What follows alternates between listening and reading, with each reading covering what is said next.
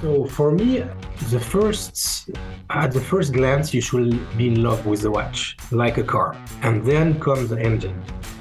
But of course, after you are, after that, you have different kind of brands. Some people are looking for movement first, and then the shape of the case. But for me, first is design, but the movement and the quality of the movement should be perfectly aligned with the quality and the beautifulness of, uh, of the design also.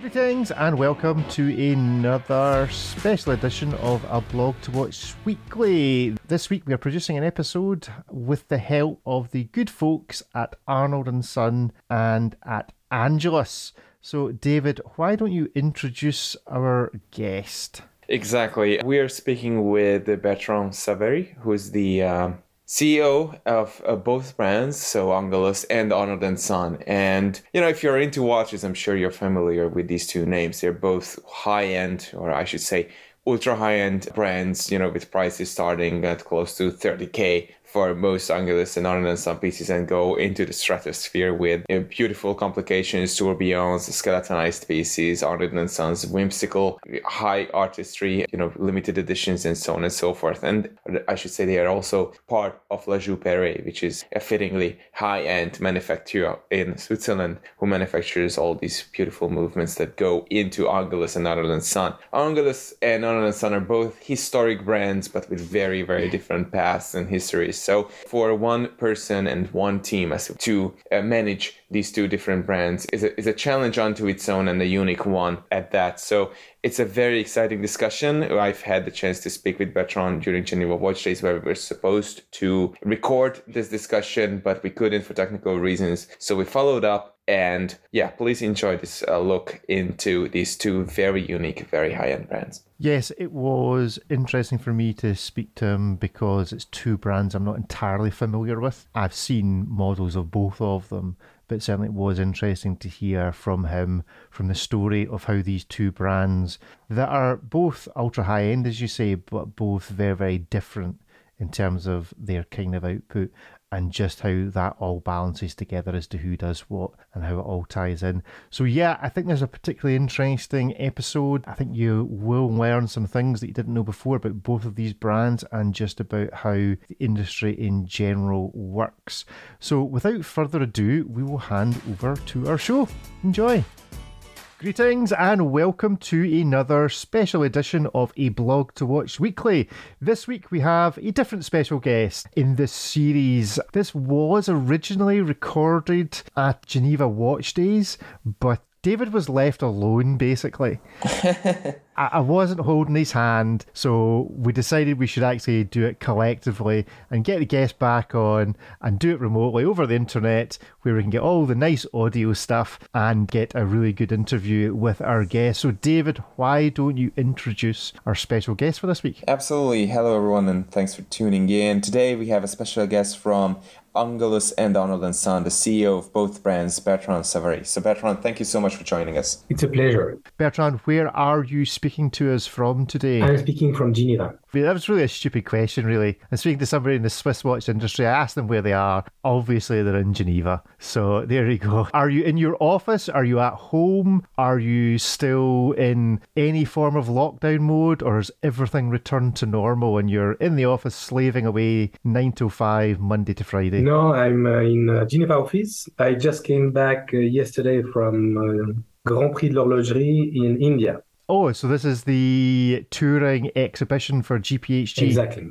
And you have one watch, I think, in that? We have two watches. We have the Luna Magna and the Perpetual Ladies. So are you hopeful of a victory? I mean, uh, why not? I mean, we're always expecting uh, for good. Good stuff. And how was India? It was amazing. I was really surprised by the quality of the client coming and visiting uh, the exhibition. They know a lot about watches. Was it your first time you've been to India? It was the first time, yes. Um, I was supposed to go two years ago. It has been cancelled because of the COVID. And this uh-huh. summer has been cancelled because it was close to 48 uh, degrees Celsius. Wow. okay. Yikes. Yeah. I'm sitting in Scotland, so 48 degrees Celsius is, is kind of the sort of temperatures you set in our ovens. Exactly. not the kind of not the kind of temperature you're used to outside in the weather. Same here in Geneva. Back in uh, Geneva is where we saw a number of novelties following those uh, debuting at Watches and Wonders Geneva. Geneva seems to be a place where you go to once again after Basel has basically folded to look at spectacular watches, and of course we were not uh, disappointed. Uh, Rick, you must be because you've missed most of these. I'm not sure if you saw Angelus and and Arnold and Son for those brief two days when you were with us in uh, in Geneva for Geneva Watches. I saw some Angelus, and mm-hmm. I know one of the retailers in the UK. So yeah, big fan of Angelus. So looking forward to that as part of our chat today. That's awesome. So Bertrand, why don't you just introduce our audience to how these brands are related? Uh, you know, what's the connection with La Joux-Perret and and uh, and your role at, at these companies? So Manufacture La Joux-Perret is owned um, by Citizen as well as Angelus and Arnold and Son. The office of the two brands are also in the same building as Manufacture La Joux-Perret. So Manufacture La Joux-Perret basically is developing and assembling the movement and the watches for us.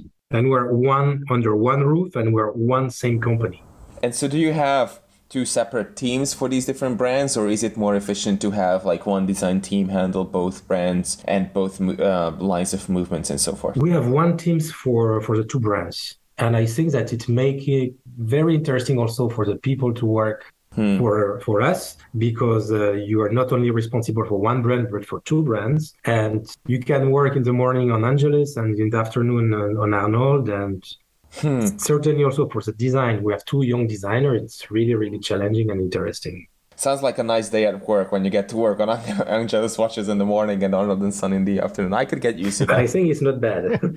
yeah, exactly. Uh, but the two brands are very different. Uh, it's clear. Anyone who's ever seen one, uh, you know, it takes just a quick glance at either of those brands, and, and you immediately understand that you know they have a different aesthetics, a different DNA, and you know if you know a little bit about watches and these names, you will also know that they have a different uh, history. So, how do you separate these two? You know, given that you have the same one team. So yeah, uh, Arnold and Son it's re- is linked with um, a lot with the history with John Arnold, with the Marine, with Astronomia, and Angelus. It's a company which were based in Le Locle, producing uh, movement for third parties, but also being very well known for five minutes repeater for the Chronodato at the time. And today it's completely, uh, I mean, you're right, it's completely two different universe. So one is more sporty, boldy, and more is, and, and Arnold, it's more uh, linked with the marine, astronomy, traveling. Also, Arnold and Son is uh, the design and the shape of the movement construction, I would say. Right. I just looked it up, and the first time that we ever wrote about an Arnold and Son watch on a blog to watch was on December 31st in 2011. So almost 11 years ago. And in that time, Arnold and Son has really wired itself into the consciousness of us watch enthusiasts by being a super technical brand. And what I really appreciate about it is that you know 2011 was long before any of the brands jumped on this vintage bandwagon that oh if you want to do something and you you have an extensive history why don't you just open up your archives and do exactly what you were doing 50 or 100 years ago? By contrast Arnold and Son to me and even Angelus also looks like brands that they create products today asking the question what would the founders of these brands or people who have made such a such a huge impression in their past would make today right so with with today's manufacturing technologies and design technology and all that so maybe Arnold and Son in a way is old school, but at the same time it's also very very technical in ways that you know we couldn't imagine in the you know 1800s. You're right. Uh, what we're trying to do is to pay tribute to John Arnold watchmaking. So we are trying to put ourselves in Arnold's shoes and say what he will produce today. And as mentioned previously, he was deeply linked with the marine, world time, chronometry, astronomy, uh, because he was equipping all the, um, British Marine with the marine chronometer. So what we try to do today is, is to develop some product, but with always keeping in mind and to have a link with the past and the history of the brand.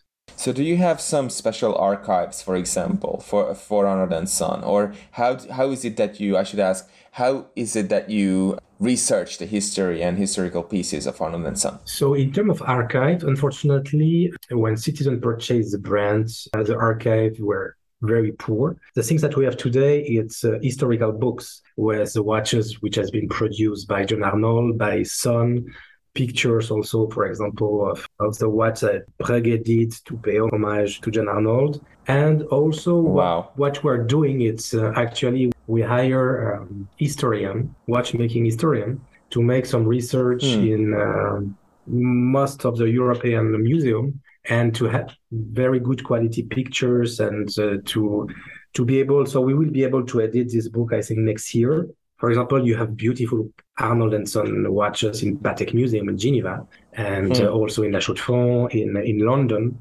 So we are trying now to rebuild these archives but the way that we will proceed is to um, to have a book.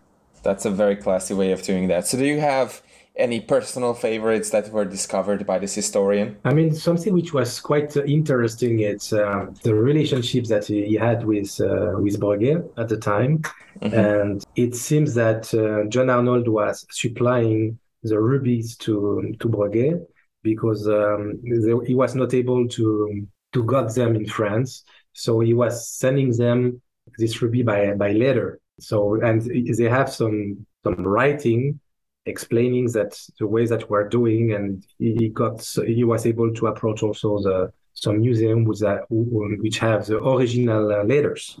The, the book is going to be very interesting, in my opinion. That's fantastic. Do you, you know what, what they call a company that supplies watchmakers, like Jaeger, for example, they like to call themselves the, the watchmaker's watchmaker, and, eh, eh, eh, and, and, that is that is a cool reputation to have for sure. I'm curious about how you decide which brand does what. So I'm curious as to kind of the sequence of events that happens when someone has a good idea for a complication or a design are all of the movements done centrally by Perret for both brands, or is there like a stage process? Perret produces a kind of base caliber of some sort, which then watchmakers dedicated to Arnold and Son or Angelus add to, or is everything pushed back to Perret as the, the core manufacturer of the movements, while Arnold and Son and Angelus are, if you like, responsible for the cases, the packaging, the straps, etc. Explain to me how the three things kind of work together, and then who gets to decide who does what? Is it yourself? Do you say, well, we've got this great idea for a chronograph? Well, should we let Angelus do it, or should we let Arnold and Son do it? Talk to me. It's just it just sounds like there must be some really fascinating meetings and fascinating things that get written on the back of envelopes that maybe don't see the light of day, or maybe even some watches that chop and change between is this an Arnold and Son or is this an Angelus? What we have, it's we have a five years plan in terms of products and movement development for both brands, which are completely separated. And then what we're doing, what we're doing with the technical office of Manufacture Joux-Perret, they are working also for the brand. So uh, we see what can be developed in a certain period of time and uh, then we we are validating so the the five years plan. So we already know which movement is going out 2023 24 and 25 for both brands. We start let's say relaunch maybe it's word a little bit too strong but uh, when i took over in, two, in beginning of 2020 we had a new strategy in terms of product we decided to put this plan together with David, which is head, head of product. And today we're following that. Uh, we bring uh, the new Luna Magna, for example, and uh, the new Tourbillon Ultra Thin uh, during Watches Wonders. So everything was planned since the beginning after that. Basically, we spent, we were quite lucky because I entered uh, the company the 1st of March. 10 days later, it was COVID. So people you, you can maybe ask Crazy. why it was we were lucky we were basically lucky because we are six months to spend on a clear product uh-huh. marketing and movement development plan that normally you are just yeah. don't have time to put everything in place but we we got six months to really think what should be the brand what should be angelus what should be arnold and where we should go and we defined a strategy and a vision for the brand yeah, certainly it's going to be a fairly unique circumstances that allow you to, as you say, actually have the time as a new CEO of these brands to actually sit down and say, right, let's come up with a proper plan. The world happens to have stopped for a good few months, so let's use that time productively to come up with a proper separation, a proper plan as to where we're going forward. So you said you already know what's happening 2023 and 2024. These would have been watches that have been planned since you've come in, or are you still, you know, is the length of time it takes to bring something to market mean that there are still things working their way through that were maybe engaged with three, four, even five years ago? So we have two kinds of projects for 2023 and 2024. One is a completely new line, a new movement for um, for Arnold, and some other projects, for example, will be uh, a new a new case, a new movement finishing. I mean, some are adaptation or fine tuning of existing movement or movement which has been used in the past for Arnold. But as I mentioned, next year we're also coming with a new line, but it will not be on the market before um, September next year because as you know uh, when you start to develop a movement you need to make first prototype and then you need to, to try and work this prototype for a few months before putting them on the market.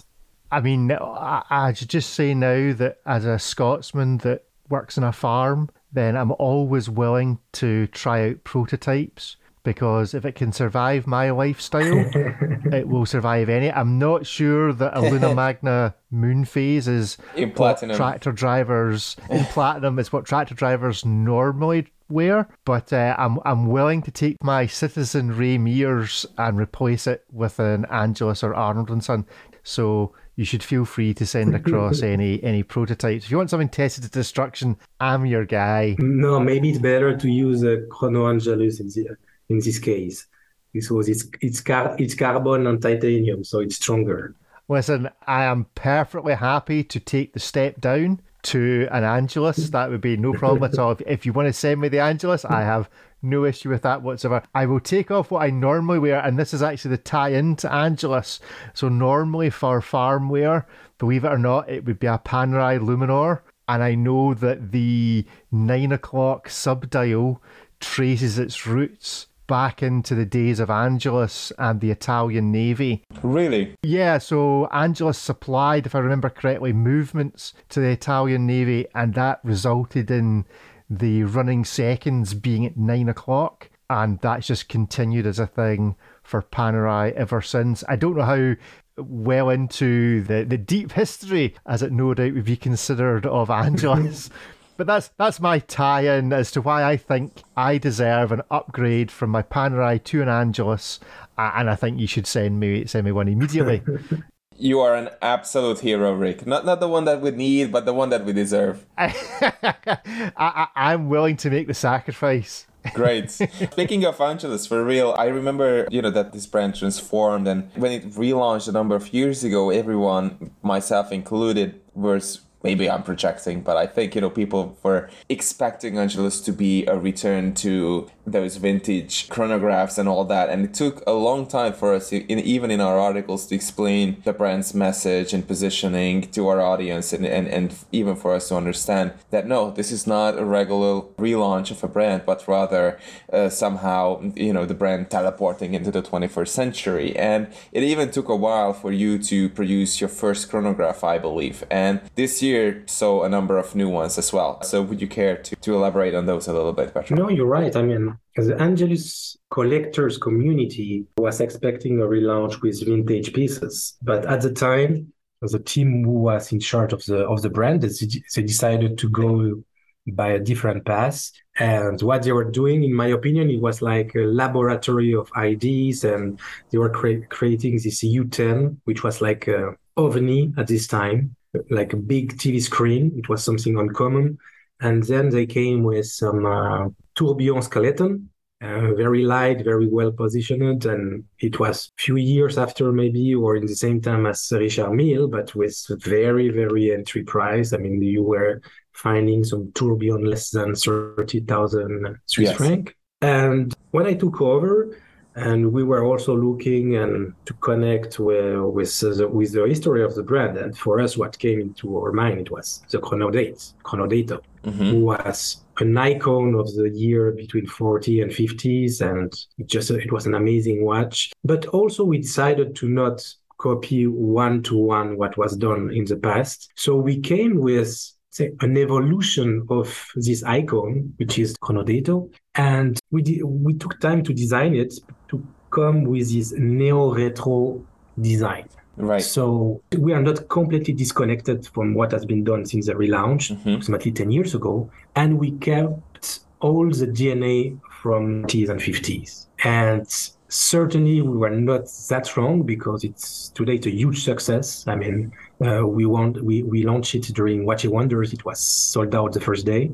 Wow. And now we came uh, with the second uh, version uh, different dials, uh, colors during Geneva Watch Days, mm-hmm. and we're sold out until uh, April 2023 because Incredible. we have limited production. What's the production? It's like 25 pieces, right? Mm, so uh, we launched three times 25 pieces at Watches Wonders, mm-hmm. but now the production until end of March 2023 is going to be uh, 200 to 250 pieces. Wow, that's still extremely limited to produce that many pieces in virtually like you know seven eight months. It is limited, but uh, if you consider that for the year is going to be 300 chronos. Mm-hmm. That's true. It's a big success for you, but it's a, it's a, it's a strongly limited selection by you know when you compare it to other brands. Oh, I agree, but we will increase it next year also. Mm-hmm. That's excellent. And also something that I can mention that uh, we will bring with, with, a little surprise, I think, by March 2023, which is going to make happy the old Angelus collectors. Wow, that's something to look forward to. Any hints more specific that you can give uh, for people to look forward to? I mean, something more contemporary, something mm-hmm. which uh, in smaller diameter, less sporty. So we will come back with something uh, very, very interesting and also in, in terms of movement it's going to be uh, in my opinion something very very successful wow that's great well we are certainly looking forward to those because i associate angelus with watches that ring. And I'm seeing in the market a number of brands that are starting to get back into the idea, not necessarily of minute repeaters, but hour repeaters and, you know, watches with alarms on them. Any chance that something new might be featuring an, an alarm or, or something that goes ding? I mean, not for 2023 and uh, not planned in the next uh, three, four years. In my opinion, I mean, striking and minute repeaters, it's a particular clientele. And in terms of development, also, it's a huge amount of time, it's a huge amount of money. And in my opinion, Angelus actually, our clients are not looking directly for uh, for these kind of pieces, but it can be a project for the next eight or ten years. That's totally understandable. Given, given uh, you know, if you if you look at the history of, of chiming watches and, and you know how many of those brands and, and collections have survived and are available still. I'm thinking of the Vulcain Cricket for example. They are ex- extremely few and far between. So um, somehow the, the appeal has died down or rather has focused on extremely high-end six-figure priced watches uh, that are that take a totally different type of manufacturing and, and approach all, all on its own. So if we look at what Angelus does these days, you know, if I think about it, I see in front of me some very high end movements that look, you know, bespoke. They have everything that La Joux-Perret does. But I was really surprised also by the Chronodate's case construction. And over the last five, maybe 10 years, what I saw in, in watchmaking was a huge, huge development in, in how cases are produced. Even 10 years ago, I remember going to case manufacturers and they were telling me that, oh, okay, now we're making cases as precisely as we make movements to, to maybe like five micron tolerances, which is extremely small. And that is because the cases are milled and machined in a way and now can be polished and finished in a way that these tolerances remain. And this in turn has given way to how do you say um, to these more complex cases that are modular and i feel like the chronodate has one of those as well is that right bertrand yes you're, you're right i mean the designer they spend honestly i think eight months on this um, on this case because we were not never wow. satisfied with with the rendering, with the touching, with the feeling. We had a few times some prototypes, and today I can say that the image are not paying tribute to the watch. When you got the watch in your hands, mm. you directly feel the luxury and all details have been there. It's really smooth also, and all the feeling, the touching feeling, it's really important in, in my opinion when you are taking a watch in your hand, and also when you are engaging the chronograph. It's a vertical clutch engage, uh, engagement, and it really, really smooth. So honestly, when, when you have it in your hands, I think 50% of, of the job is done, and the client is convinced by himself by just having the pieces in their hands. Hmm. That's right. I remember us having this discussion in Geneva when I was there, uh, taking pictures of these pieces for a blog to watch, so that we have hands-on coverage. And I, and I, I think we had the same discussion actually that yeah, the, the struggle for a brand that has a, you know a, that is as small and as compact as Angelus and Arnold and Son is to get these pieces into the hands of people, you know, and and COVID is a big problem because people were not going to brick and mortar stores as much, and that has reshuffled the market in a way. But yeah, once you are there in a position and you see these pieces, you realize how they differ. Especially your clientele, I think, knows watches. I don't think that people, uh, you know, many people buy their first twenty or thirty thousand dollar watch as an Angelus, right? Uh, am I right in saying that? You're completely right. So that means that you know this this kind of clientele has had a number of big brand watches and they know what those feel like. Maybe they have had a number of others from your segment. And once you have this sort of exposure to watches, you start to develop a taste and a feel to you know oh sure you know these two watches they are both let's say 25,000 Swiss francs or dollars and stuff but they are to- they can be made as though they were from completely different segments of the market in terms of complexity and refinement so yeah the work is very much a product focused work that you are doing and for people to understand that we have to have these discussions and we have to have these hands-on uh, articles because that's how we can best convey the values and, all the effort that, that you guys are putting into these watches. Thank you. I am a big fan of the Chronodate Angelus, particularly because, and this is a pet peeve that I have of chronographs, that mm. if you're going to have a chronograph that has pointer subdials on it and you want to put a date on it, then put a pointer date on it as well so that everything is pointers. Don't ruin it by putting a date window on it. So, congratulations to whoever in the design team decided not to go with a date window but with a pointer date. It just it brings that watch out as something different in the segment of chronographs of sports chronographs. Rick, so yeah, big fan Thank of it. You are you telling me that you're you are disappointed by the 99% of other chronographs in the market yes i have to put up with them but it also really bothers me so for example you get like your perpetual calendars yeah whereby they will put everything as windows mm-hmm. and then they'll ruin it by putting the date as a pointer you know, if you're going to use really? Windows, use Windows for everything. If you're going to use pointers for your subtitles, use pointers from it. It's quite straightforward, really. And so that's right. why I particularly like the Angelus because somebody rightly decided, in my opinion, let's put a pointer date on this and not a date window.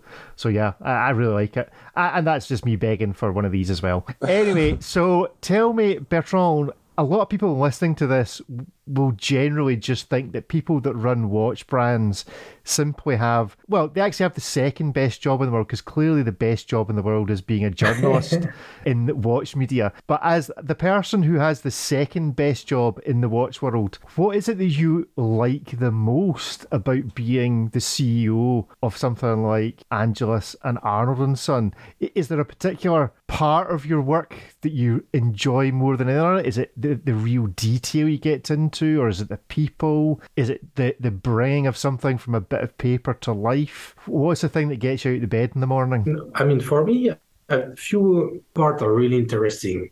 And first the team is really important. So what what it's cool in the job is to be able to brainstorm together with a designer with a product development and and then to see the results when we're seeing the first prototype. It's like a new baby coming in the family. So that's really cool. And then also something which is in my opinion something very nice to see is when you, we're having dinner or I was in New Delhi, I just told you, and I met four clients wearing an Arnold and Son watch. So for me, it was quite amazing to to meet them because it, it's not only about producing; it's it's about convincing clients to buy it and to purchase it. So it was uh, it was interesting to see them and to discuss with them why they decided to purchase an Arnold and Son. And so, what did they say? So they, I mean, they were, I mean, they commit to the brand because the design was something they never seen before. I met two clients wearing time pyramid that you have no other product like that in, in if you compare to competitors. And two clients were wearing also a chronometer 36, the tourbillon. And for them, they were fascinating by the movement, by all details. And they were thinking, and they were right, that it was quite unique in terms of design and in the watch industry today. Yeah, you ain't going to see too many time pyramids in the wild. So, yeah, I imagine actually meeting folk that have gone through the experience of deciding that this is the watch for them is actually quite fascinating, especially as, as David has touched on. It's likely to be their first Arnold and Son, but it's certainly not going to be their first watch. So the fact that someone who collects clearly watches has decided to add one of these to the collection must be quite satisfying. What then is the thing that you dislike? Like, what's actually the bit of the process? You know, is it getting all the tooling ready or signing the paperwork or get, you know, what's the bit that's like, oh, I can't believe it's that time of the month in order that I have to do this part of the job. Because it's not all, unlike the world of watch journalism, which is clearly all rose petals and salve, it's obviously not that within the watch manufacturer. So what's the bit that you dislike? For me, it's when we're not keeping the delivery time. You know, watch industry is always late because the suppliers of the straps, because of the end supplier, because of the factory. So we always have a lot of reason to be late. And to disappoint a client at the end of the month is not the best part of the job. And are you yourself actually a what? I don't know what your own background is. Do you have experience in actual watchmaking, or are you an experienced executive? What's your background? How did you end up where you are? So I'm I'm an engineer by education, and then I've done an MBA. But my first job was at the customer service station. So we were uh, re-engineering some service center all around the world. So I'm not a watchmaker, but I'm able to dismantle and assemble a basic movement and, and a watch also. But listen, I can I can disassemble a watch movement no problem at all. That disassembly is not the issue. it's the assembly that's the problematic yeah. part. For most people, yeah. For most people, yeah. Disassembly, not a problem. You reflected earlier on about how you kind of you know, might spend the morning at Arnold and Son in the afternoon at Angelus. You obviously have your own particular style, and I want to try and get a feeling for what you like in watches. I mean, it might not be even what you wear, but the things that you actually like. Are you a fan of complicated movements, or do you prefer like a rugged sports watch? What would we find in your own collection? So for me, the first at the first glance, you should be in love with the watch, like a car. And then comes the engine, in my opinion. Right. But of course, after you are after that, you have different kind of brands. Some people are looking, or collectors also, they are looking for movement first, and then the shape of of the case. But for me, first is design, but the movement and the quality of the movement should be perfectly aligned with the quality and and uh, beautifulness of uh, of the design also. That sounds like an engineer talking. for me, for honestly, I remember I, uh, you you can say it or you can cut it up to, up to you. The first time I've seen a Panerai, I was in love. I was in love, and I, it was my first watch that I bought because it was something unique. It was the first time that I was seeing a, a watch like that, and I fall in love with the watch, so I, I bought it. And in my opinion, it's I don't know if every, all the collectors, all the buyers have the same mental process, but it's what I have. Yeah, I, I mean that's kind of the, my experience uh, actually on Panerai as well. Is it was what does it look like? What is the design? The design is different from everything else and it's very obviously different from everything else very quickly. You don't need to know anything about movements or dials or architecture or case design. You can just look at it from this and go that looks a bit different. And if you're into a bit different then that's then that's where you go.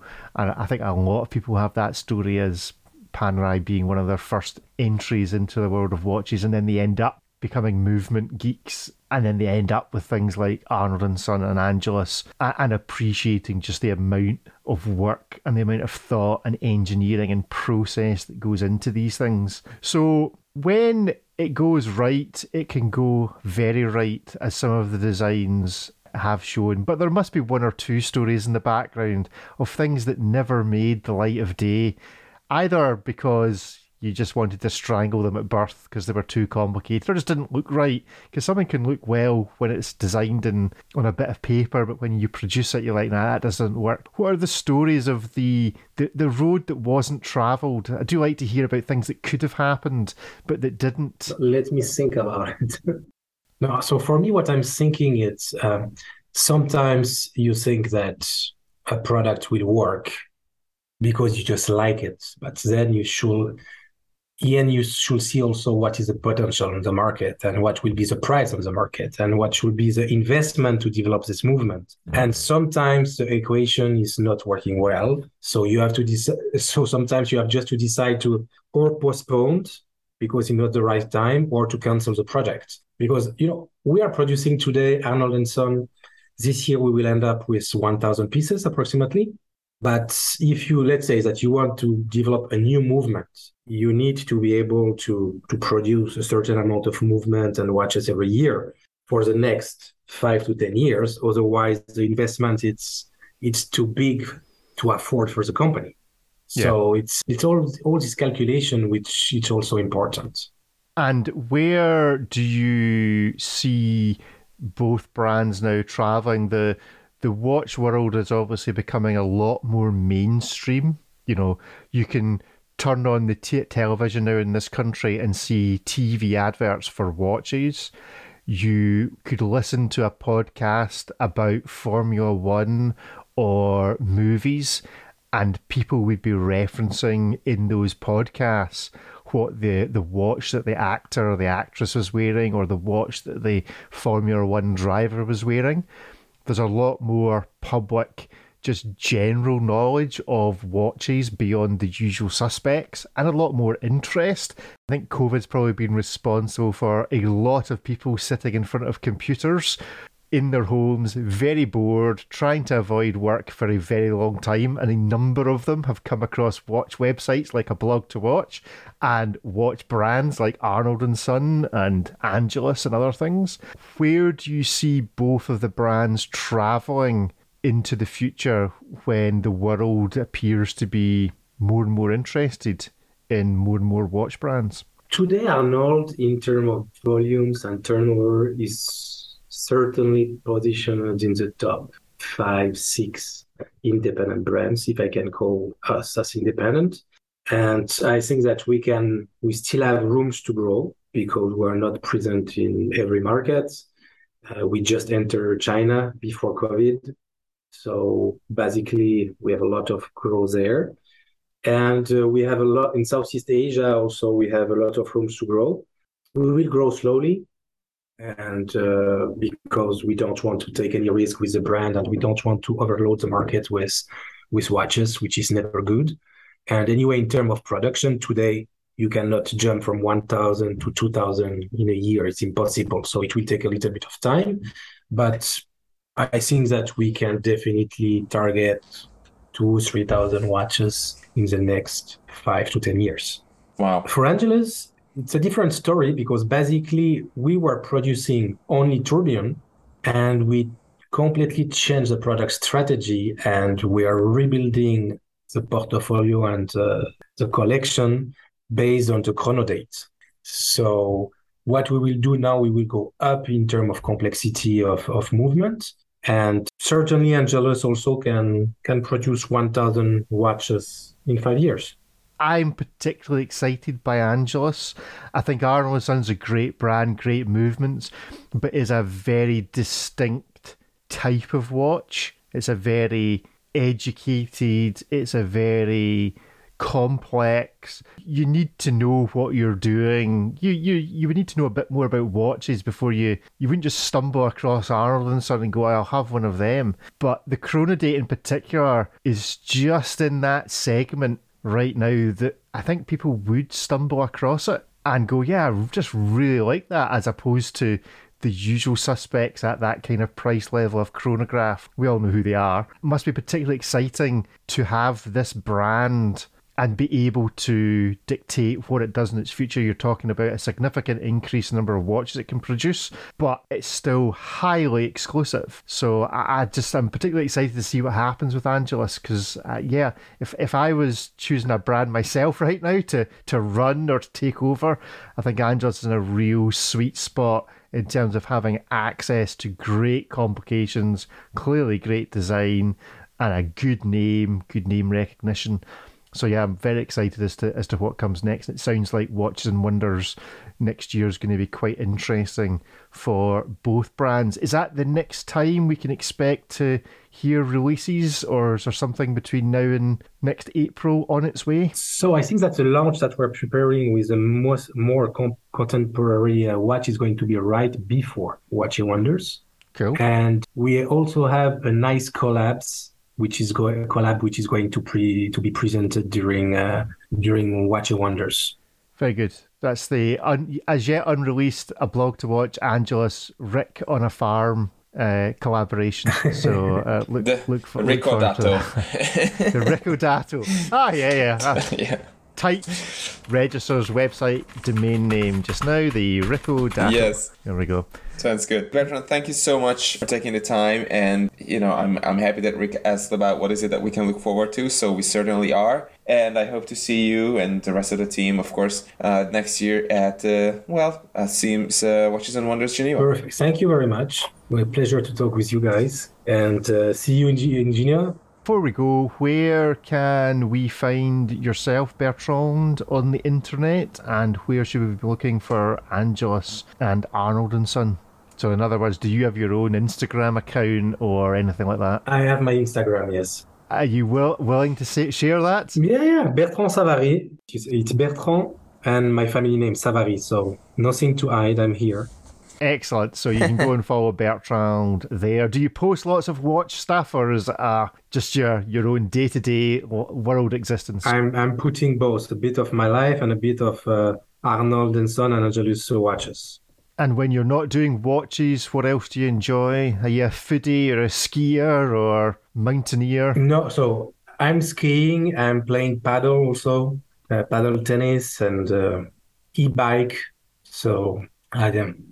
Very good. The the lazy man's exercise. Yeah, it's, I mean, come to visit me. going up the hills. Uh, yeah, you can come with me once. You will see if you if it's a lazy sport. yeah, that's not going to happen. Let me just tell That's you. great. None of the rest of the blog to watch team have seen me play sport. It's not a pretty sight. Love it. Great stuff. And then you can check out the show notes for all the links to Angelus and Arnold and Son. So thank you very much for joining us, Bertrand. Look forward to catching you soon in Geneva. Thanks for joining us. Thank you very much. Thank you, Bertrand.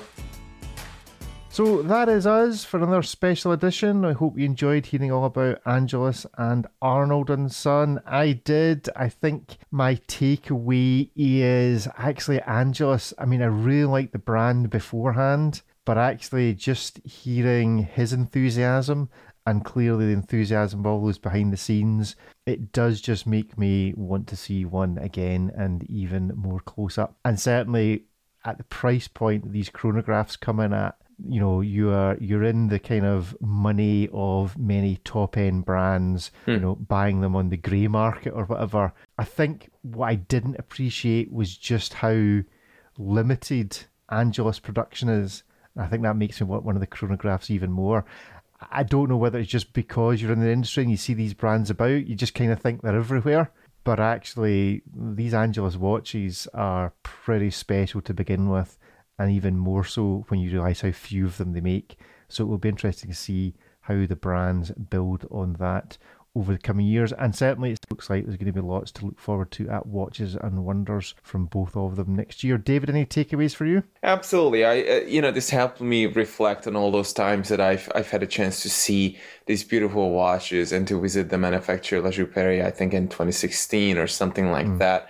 Uh, it's it's interesting because you know it's not often that we hear from Arnold and Son and Angelus given their uh, limited production numbers and limited capacity to develop new new models.